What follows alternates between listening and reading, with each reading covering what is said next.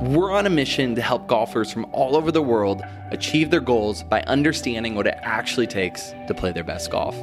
We're talking with leading instructors, researchers, and players themselves to find what is actually working.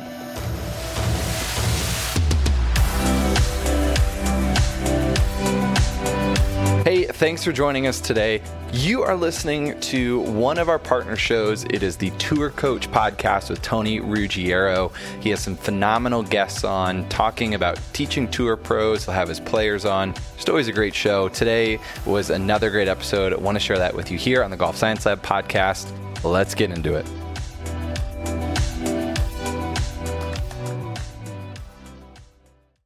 Joining me now on the tour coach, this is like an annual thing. I think the first time I had this guest on was last year at the Memorial. We sat at a hotel there in in uh, Dublin or uh, that area, and it was the first time I had him on. Been on multiple times since then. He's he teaches a bunch of the best players in the world. One of my good friends. He's one of the great dudes out there. Justin Parsons. JP, what's up, bud? Hey, Tony. Doing okay? Just walking to the golf course here. The uh, the glamorous life of parking as a coach on the PGA Tour. You're very well used to it. Oh my gosh! You know, isn't it funny too? So like, you get to kind of know the events that you have good parking or not, and you remember from year to year. That and food are the two things I remember most. well, Dublin, it's a beautiful little place actually. Here, the golf course looks absolutely magnificent. I walked 18 holes yesterday. The the changes that they made are you know almost unrecognizable from the first time I came out here, and you know, it's a it's a it's a special tournament. I remember watching the Ryder Cup here uh, yep. from here in like '87, watching reruns of it and things like that. So great golf history, and yeah, I think it's going to be a good week. Talk a little bit about what you've had going on with your guys. So let's start with Harris because I follow it so much just because I'm a fan of yours and on Instagram the work. So he had some injury stuff. Man, the stuff you're doing and some of the videos I've seen looks man, he looks really really good. He's got to be getting close to coming back to play.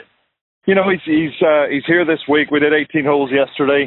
You know, there's a lot of um, you know, I would say trepidation, some nervous energy running around. That uh, you know, we got to get back to you know what's the what's the tournament plan look like on top of what the rehabilitation plan looked like. You know, a lot of the a lot of the stuff I've been trying to do is to try and look into you know how does he get into that that trail hip of his that he's had surgery on, trying to make yep. his golf swing a little bit easier on his on his trail hip and his trail side you know, I'll not lie to you. Yesterday was a was a tough day of preparation. We've we found that um, you know some of the fields that we had in practice weren't really transferring out here. Uh, you know what it's like. You know, there's just it's yeah, just yeah. a different level. The tournament.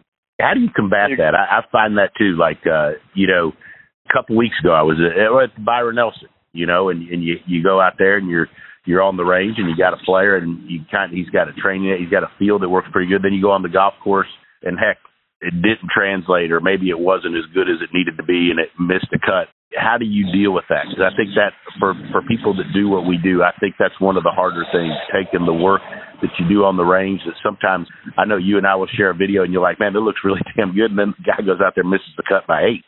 You know, I think there's there's such a there's such a wide gulf between scientifically, you know, biomechanically, physically what's supposed to work and what works for players in real time.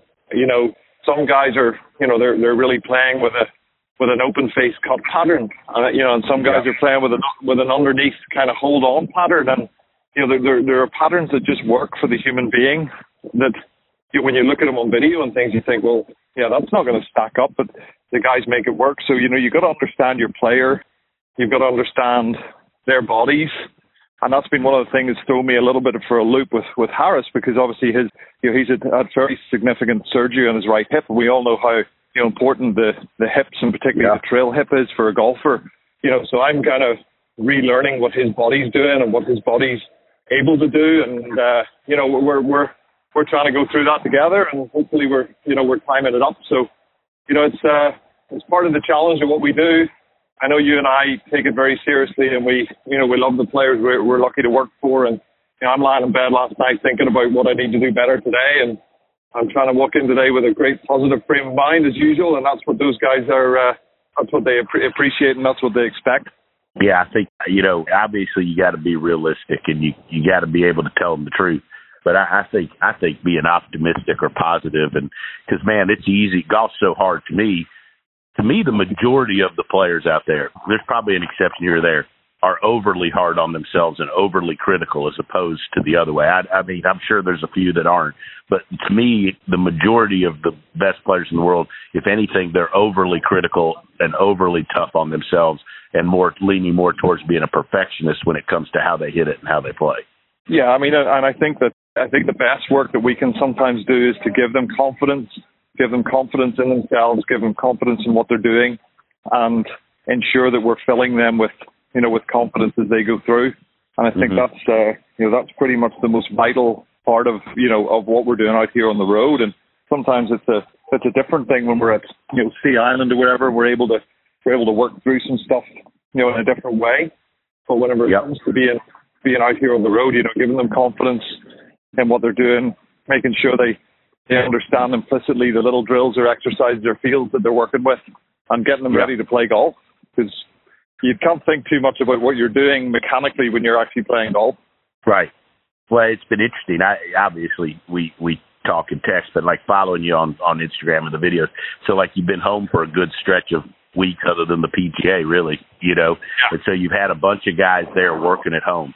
And so the thing I always like is you can see that when you're at home, you do the bulk of the heavy lifting and the work on things that you might like to work on and then yet you you know, and then when you go to a tournament, I mean that stuff's kind of you know it's on the. I'm sure I'm sure you still deal with it to a certain extent, but it becomes like you talked about much more about tournament week and the preparation and figuring out what feels and what's going to work right there at Muirfield or whatever tournament it is. Yeah, I mean, you know, it's it's one thing like introducing a new idea again when you're not on the road and when you're when you're doing your work at Sea Island or or you know at your learning center. And then there's another thing being able to just indicate to a player, hey, do you remember that feeling? And he goes, all right, yeah, that thing that we were talking about, yeah, that thing. And then it's not such a big deal. It's not a surprise. It's not a new thing. Cause, you know, you know these guys, these really high performers, they don't really like surprises that much. You know, they like yeah. to have some stability in what they're doing and not have to introduce new feelings all the time. And, you know, again, establishing a, a pattern that really works for them, you know, I think is really one of the keys to their, to their successes. And, again, in a in an ideal world in which we don't live, if you if the pattern can stack up to your, you know, biomechanical, physical, you know, force plate type world, then you know they should be in a position where they've got all the shots. But sadly, that sadly that's sometimes just not the way the world is. You know that you know everyone's everyone's blessed with being great at some things and not so great at other things, and then you've got to navigate a way to be able to help them prepare and perform for a golf course with the things that they're great at and make sure they mitigate the things that they're not so good at. I think you got to be careful as a coach and a teacher, and I think you have to be especially careful as a player to not chase things that you think might make something look more perfect or scientifically more perfect when they're already getting good results and they're already good. I had a player that you know kind of went on that chase and left or whatever and hadn't played really well when they were playing some fantastic golf. Talk a little bit about that because I think that with in the in the arena that we're in now, all the teachers listening, all the players, there's so much damn information out there, right? There's so much, and and there's so much knowledge about what would make something more perfect or or more better. That's not very good English from me, but you know, make something better. And yet, you know, sometimes that chase to me is what leads people further away from playing golf, and that also is kind of the tricky part about what coaching and teaching is. Well, I think when you're again working with some of the better players in the world, they're never even you know we are having a laugh earlier on about you know uh, one of your students, Bobby Wyatt, shooting 57 and Louis shooting 57 down in South Africa. That's one of the stories he likes to tell. And you know you ask them about it, and they said, well, I could have shot 53 that day. You know, so golf is golf. Golf's kind of you know to your point. If if you're going to add something, you normally detract from something else. So you know, if you've got a player who's a who's an unbelievable wedge player, and you work for two months with his with his driver pattern to get his driver pattern, you're probably going to shallow out his wedge pattern and change it, change the spin on the ball and things. So you're you're in that kind of you know, I think of it like you have lots of different little graphs that are going up and down as as as time goes on, and as you as you add to one, you're probably detracting from another, and, and hopefully there's a there's a balance that you can arrive at, and, and certainly out here on the PGA Tour, if you look at the if you look at the way that you know the best players tend to perform, they're they're excellent putters. They've got very tight short games. You know, they're either really good with their wedges, straight drivers of the ball. They could be extremely long drivers of the ball and probably get away with you know, not being so brilliant into the green with their wedges, and then you have the the, the really elite level iron players. So you know, you're just trying to make sure that you can you know you can build upon a recipe which is already successful, and, and as you do some of the work, hopefully not detract in in other areas that are strengths. And that's the balancing act in which we live, Tony, as you know. Yeah. How do you go about when you're working with a player? How do you go about finding their formula or their recipe? I mean, a lot of people talk about a person's ingredients in their recipe, but how do you uncover what a player, especially when you get, you know, you've gotten some players too that when they came to you, maybe weren't, most of the time when somebody comes to us, they don't come to us because they're hitting on all cylinders and they're playing the best golf of their career. You know, I remember when I started with Lucas, I remember looking, going back through old stuff and, and looking at what the shot shape was and how much draw he played. Like you're just trying to get back to things that were comfortable and familiar how do you approach when a player comes to you and they're not doing well and they're, you know, obviously they're they've been great players. They wouldn't have a tour card or have access to that if they're not great players. Where do how do you start to uncover and find find their recipe? I think that's I think that's where the stats give us a great advantage. I mean, obviously the, the ShotLink era that we're well into now gives us a, a good insight into what makes a player tick. You know, for those listening, the Data Golf guys have put together some other great little kind of I guess they would be algorithm examples of, you know, where players are very good and where players aren't so good. And then when you, you can cross reference that against what golf courses require players to have. So if it's a golf course where, you know, you've got a, you've got a, a series of sequence of wedge shots, you know, that's, that's always somewhere we looked at, you know, the likes of Michael Thompson to do really well at. The golf course that's going to, you know, really be uh, leaning on your iron play from 175 to 225. That's Harris test to do up to you know, matching up a player with a course. To answer your question, I think with many of these really fine players that I've kind of inherited, I think the, the, the recipe is already there. You know, you'll find that, that we, we know that Patton Kizzire is an excellent putter. He's a really good short iron player, and if he drives the ball more effectively and hits the fairway more often, you know, he really can let the rest of those sort of skills that he has shine through. I would say that when you look at again the likes of Harris English, Harris can can eliminate one side of the golf course and be very effective off the tee. It allows his iron game to shine. And, um, you know, we, we looked at, for example, his short sided bunker play being an area that, you know, really needed cleaned up uh, a year or so ago. And that, you know, that really helped in some, in some situations where he was able to, you know, put that into some little pitch shots that he had around the greens and things like that. So, again, I think you, you want the blueprint to stay stable, which is probably going to be the blueprint from college. And then if you can add to the, to the pieces of the puzzle and make them better in other little areas, you know, then you can, you know, then you can really make them better. But I don't think there's not much time where you tear everything apart and completely hit the reset button. I think that's a, a dangerous place to go. I think that what you were talking about there with the ShotLink era and the stats is fascinating. It's interesting to me because I'm starting this elite program for 10 people that want to be good. You and I've talked about that and, and doing it with Colby and some, and Greg, Dr. Carton. But one of the things that I put in there was – really get more into stats and providing them with an app and a you know a way to track stuff so that our time because to me if we can structure you know like I know you teach tons of great college players and young and up and coming pros but if we can get them to where we can get more and more data more information about what's really going on because not everybody has ShotLink obviously to me to me our job becomes easier because then we have more information and then our sessions for me are way better if I'm going to work two or three hours with a player. We've really got a spotlight on what's really going on instead of what would just be the traditional lesson where you watch them hit it and you get them hitting it better on the range. But being able to find out some of that information, regardless of what level you're at, to me is pretty critical in putting a plan together to help somebody succeed. No, there's no doubt. Uh, you know, and again, it's I am fortunate in that regard. I can you know flick on the PGA Tour app and look at stats I do find that a challenge. I think that's when your communication skills can get tested the most. Where, you know, to be honest with you, I, I'll get the players and, and I'll sit them face to face in the office and really go through with them and, and kind of kind of grill them a little bit and you know be a little bit less trusting of their first. Oh yeah, I'm putting fine. Oh, well, let's define that. I mean, how, how's that last two months looked on the greens and, and you know, when, whenever you delve in and really communicate with people, sometimes you find that you'll you'll you'll achieve different uh, you'll achieve different answers after a little bit of communication. But to your point, if we can find systems, I mean, our, the Arccos system has been interesting to me. I find with a lot of players, even the keenest, most diligent players don't want to necessarily sit for an hour and a half and put in all of their stats after their round. It's a difficult thing to do for them, and um, I can I kind of empathise with them on that. And there are some guys yeah, it is, not do that. And, fun. no, and the and the, the simpler we can get that, or the more uh, you know, the, the the more linked into programs, you know, again maybe like Arccos when things are sitting on the golf club and they don't have to you know, they don't have to physically do that or do, just as much of it, and then I think they'll you know end up being able to make those players a lot better. Yeah, I, I agree a thousand percent. Talk a little bit about too.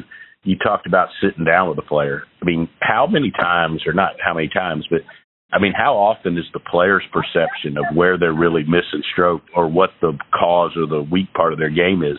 I find that you know, I mean, I think players' egos and and I, and and all kinds of things play a role into what they think about themselves and their game. And sometimes, you know, sometimes to me, you know, where they think what they really think the problem based on what their strengths and and what the, you know their blueprint, as you call it, is. You know, sometimes what they think they're good at is is maybe not really, you know, they're not doing as well as they should be at it, or some of the things you know that they think are weaknesses, maybe statistically for what their blueprint is, they're you know they're not doing as bad as they think. Yeah, I got you. I mean, there's the interesting thing. Like I've probably had more dinners and more beers with caddies over the over the last you know eight or ten years doing this job than than than anybody else because you know not only are the are the are the caddies you know, fun and interesting people to talk to, but they also have a real window into what's going on with the golfers. And the golfers are, are, are in the heat of battle, and I, I really think that that's a so that's a real good insight for, for those of us who are working with tour players to, to utilize the skills of the caddies and really ask, you know, what's the player been feeling over certain shots? Have there been shots that have been that he's been finding more difficult? And I tend to get a great deal of insight in that. I mean, I'll speak to Louis caddy shares. I'll speak to both the guys. I'll speak to Eric Larson almost daily, who caddies for Harris English. Joe Eder, who's working for Patton. Scott Tway, Bob Tway's brother, who works for uh, for Brian Harman, and you know Gracie's had some caddy changes, but I, you know I speak to those guys all the time because they they are really a window into the psyche and the performance of a golfer, and they they understand. Most of them working out here, they really really understand the game of golf, and they know if something's off, they'll be able to tell you. And they're you know what they're like, Tony, as well. They're pretty honest people. Their livelihood their livelihood demands that the golfers are, are doing well, so they're not going to beat around the bush. You know, if the, the golf swing could look good, but they're going to say, well, he's not hitting worth a damn, so you need to yeah. do something different. Yeah, I, th- I agree with you 100% A couple of the more enlightening things for me as a teacher have been when I've caddied for one of my players in an event.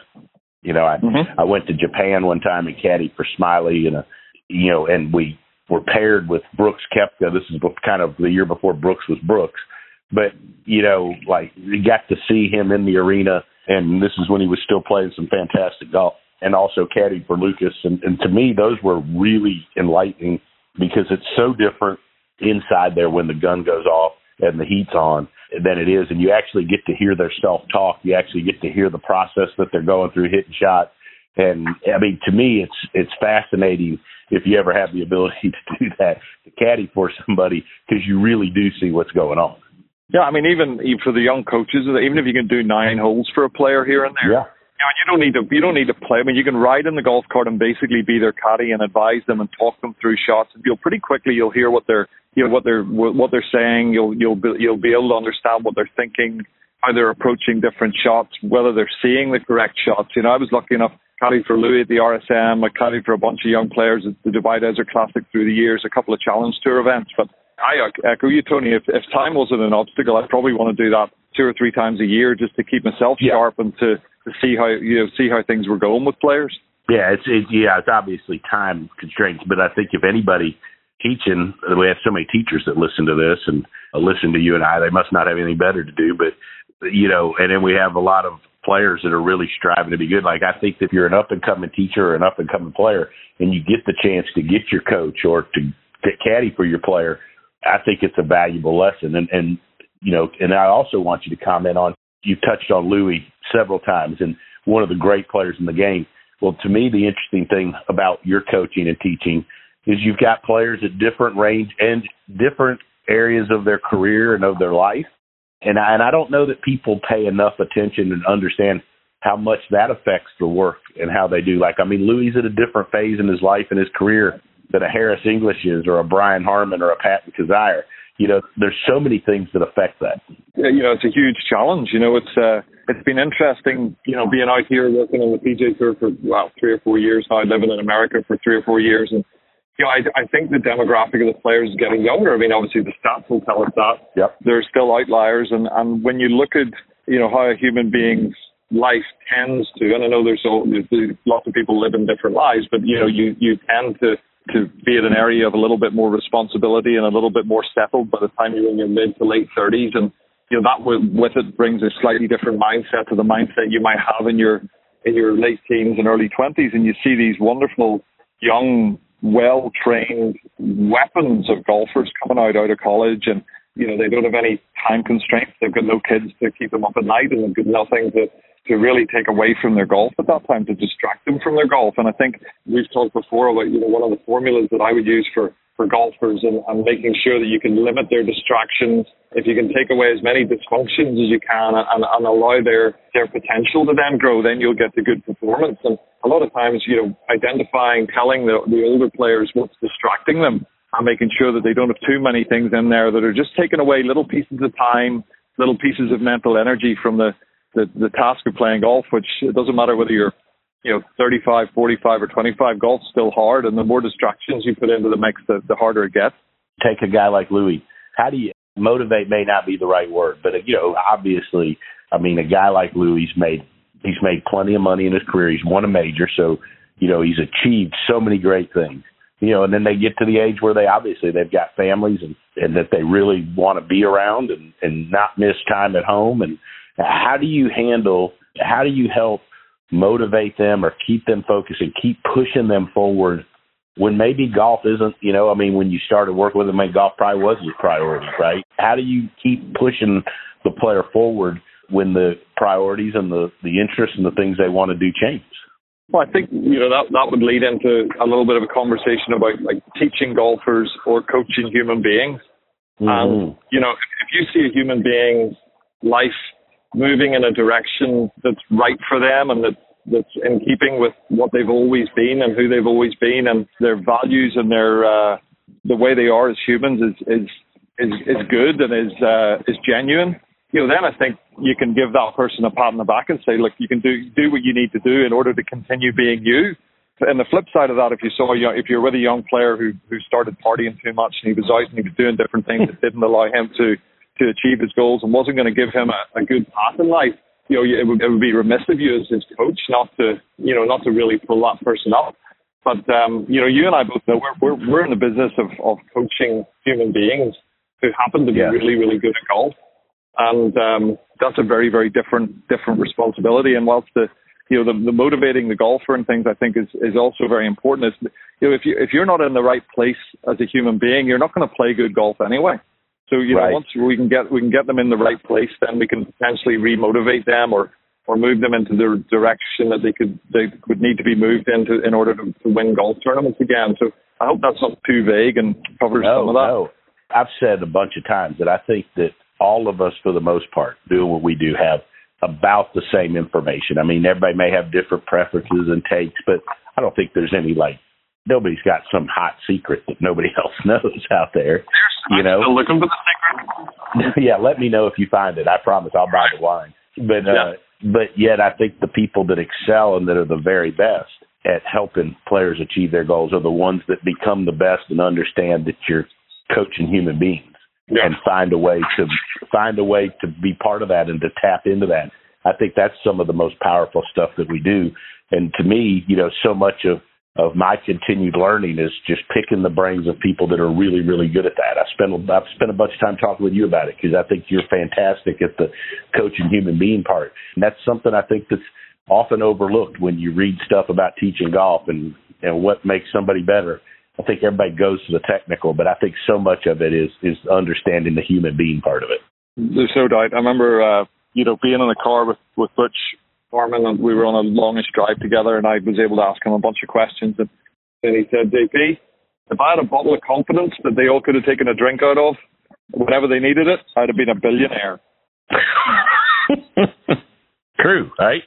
You know, you know. So he, from all of the success that he had, he recognized that if he was able to instill a little bit of confidence in the player whenever you know whenever during a session or, or as the session was over the player was going yeah I feel a little bit better about myself and I know what I'm doing and if you can give them that little bit of confidence then they'll probably arrive at uh, you know, arrive at a better performance state. And that's really what we're trying to do. We're trying to arrive scientifically or non-scientifically or from a from a human side or from a teaching side. We're trying to arrive at a better performance state. And I think you and I would both agree that if you have a have any player who's highly confident or not as highly confident, we're going to get a better performance from a highly confident player. It's also to me fascinating and at times incredibly perplexing. You know how fragile that confidence can, is, and how quick a player can go from on one side where they feel like they can't hit a shot that's terrible to where they play great to where they also where a guy's played great three four weeks in a row and he's doing great things and all, and all of a sudden one round of golf and then you all of a sudden three weeks later two weeks later you feel you know you feel like the guy's way off track. It's amazing how quick those swings can happen to people that are so damn good at what they do. It's incredible. And i think that's another you know that's another testament to the younger coaches just to you know the language that you use and the things that you say are, are so so important. Because once you say things you can't really unsay them and I think, yeah. you know, when you when you have this game, which is so difficult, Darren Clarke shared with me, he said his, his favorite saying, I think Tom Weiskopf said it, and Tom Weiskopf, who's a fabulous golfer, I guess, Tony, in the 60s and 70s, mostly oh. he'd have been active, and won the Open Championship, I believe. And he said, you know, when you're playing good golf, when you're playing well, you can't imagine how you could ever play badly. And when you're playing badly, you just can't imagine how you could ever play well. And I think with golf, I think that's so true. You know, you go out there and you have a you know a nice run of playing and score well, and you think this, this thing's easy. And, you know, three days later, you think I'm a beginner again. And, and these guys have the same sorts of feelings. It's a very, very humbling game, and I think it's humbling for those of us who coach it as well. Yeah, no question about it. No question about it. Yeah, I think it all goes back to coaching human beings, and and uh, you know, it's not just golfers; they're human beings, and that's why I think it's so important to understand all the all the aspects that go into what makes a person play great. I also think it's important to help a player of any ability understand that they don't have to be perfect or they don't have to hit it great every day to be really successful or to win golf tournaments or to achieve their goals. I think there's some players that you work with where they think they've got to hit it their very best or they've got to you know they've got to be perfect to do what they're trying to do and and that's just not the case. I mean, you see examples all the time. I mean, you could look back at the PGA. Justin Thomas didn't get very much out of the third round. I mean, incredibly hard on himself, right? And then comes back on the last day. But you know, helping folks understand that you don't have to do everything at the very best, or do, or your very best to be perfect to win. And that to me, that's a challenge as well. Yeah, I think that the, the strive without the strive for perfectionism, I don't think they'll ever reach the level. Right. I mean, I think you've got to get that out there to begin with. If you've got a player who's not who's not striving to be fantastic, you know, a fabulous ball striker and a great short game and a great putter, and he's not, you know, he or she are, are, are not, they're always going to be, they're never going to settle until they feel like they're getting better and better every day. I think that that, that is something inside a golfer that you want to have to, you want to nourish that and you want to make sure that they need to have that. But at the same time, when, once they step onto the first tee, you've got to help them realize that the, the mentality is completely different always the reverse. You've got to be kind of easy on yourself in the golf course. You've got to expect to see some deviation. There's too many variables for you to have complete control. Even on the greens, there's too many variables for you. You've yeah. seen the perfect putter, the, the little videos where they roll the ball down the perfect putter four times from the exact same spot, and the ball goes four different directions. So you know you gotta you, you gotta help help a player re- recognize that the chaos of golf, the chaos of playing golf, and the the wind variations, the lie variations, the, the hole locations, the shot, all the things that are that are thrown at them make it a, a completely moot point to try and be perfect at that point. But when they're standing on a on a driving range on a nice calm day with an eight iron and a you know a fresh bag of golf balls in front of them and a nice flat lie, well they should be putting the club on the ball properly. So that, you know those are the that's the way I kind of do it. I'll I'll I'll demand I'll not demand is maybe the wrong word, but I'll I'll I'll try to expect and and see really, really good movements and really, really good execution on the range and, and then try and make sure that they recognize that you're not going to be able to have the same thing in the golf course because you only get one flat lie with an eight iron every, you know, 36 holes. And just because you hit 50 flat lie eight irons perfect really means very little when it comes to playing golf because the first eight iron you're going to have is going to be below your feet into a little breeze where you're having to take five yards off it. And that's not the shot you were practicing on the range. Amen to that. JP, awesome stuff as always. Thanks for taking the time, man. I know you're slammed up there at the memorial. Been wanting to get this done, and also thanks for all the support and the help too with the the golf coach development page. It's been really fun doing that and helping some young coaches out there. To me, the response to that and the questions that we're getting and and the notes that we're getting from teachers has been so fun and and in many ways it's rewarding as teaching golf. It is, it is, and I, you know I think if we're if we're helping a, a, certain little subset of, of coaches who are picking up the great information that's available through you know social media and, and various other channels, if we're helping them to make the, the process of, of teaching this game a little bit more human, um, mm-hmm. I think we're probably we're probably helping those guys, and, and hopefully they're they're uh, they're getting some some positive positive vibes from it when it comes to their sessions. Awesome stuff, JP. Thanks for everything. Thanks for all the support and friendship. And go kick some ass this week, you guys up at the Memorial, and keep having a great year. I'm hopefully I'll see you up at the U.S. Open in a few weeks, and uh, we'll have some fun. You're the man, Tony. Thank you, bud.